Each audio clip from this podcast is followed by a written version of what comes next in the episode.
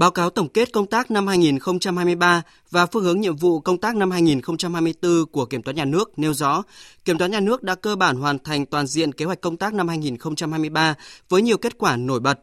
Hoạt động kiểm toán tiếp tục được đổi mới theo hướng chuyên nghiệp nhằm đạt mục tiêu chất lượng, chất lượng hơn và chất lượng hơn nữa – từ đến ngày 15 tháng 12 năm 2023, toàn ngành đã kết thúc kiểm toán 171 cuộc, phát hành 173 báo cáo kiểm toán với nhiều kết quả nổi bật, góp phần quan trọng vào việc tăng cường kỷ luật kỷ cương trong quản lý sử dụng tài chính công, tài sản công, sử dụng hiệu quả nguồn lực quốc gia, thực hiện tiết kiệm chống lãng phí tiêu cực – Tổng hợp kết quả kiểm toán đối với các báo cáo kiểm toán đã phát hành, Kiểm toán nhà nước kiến nghị xử lý hơn 30.200 tỷ đồng, trong đó kiến nghị tăng thu ngân sách nhà nước hơn 4.000 tỷ đồng, giảm chi ngân sách nhà nước khoảng 7.300 tỷ đồng, kiến nghị khác hơn 18.700 tỷ đồng –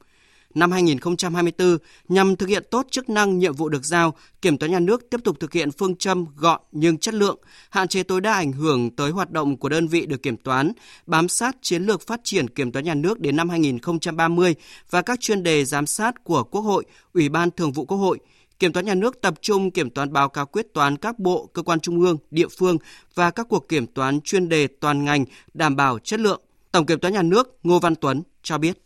Vào năm 2024 thì nhiệm vụ còn rất là nặng nề trong bối cảnh còn rất là khó khăn. Thì nhiệm vụ tổng quát là phải bám sát chủ trương, đường lối của Đảng, chính sách pháp luật của nhà nước, cố gắng khắc phục những tồn tại hạn chế của năm 2023 để phấn đấu hoàn thành xuất sắc nhiệm vụ 2024 đi vào cụ thể phải tổ chức thật tốt, hiệu quả, chất lượng hơn nữa nhiệm vụ kiểm toán của năm 2024 với 121 nhiệm vụ, làm tốt hơn nữa, chuẩn bị kỹ hơn nữa và cung cấp kịp thời thông tin cho việc quyết toán ngân sách 2022 và xây dựng dự toán 2025 đảm bảo chất lượng hơn,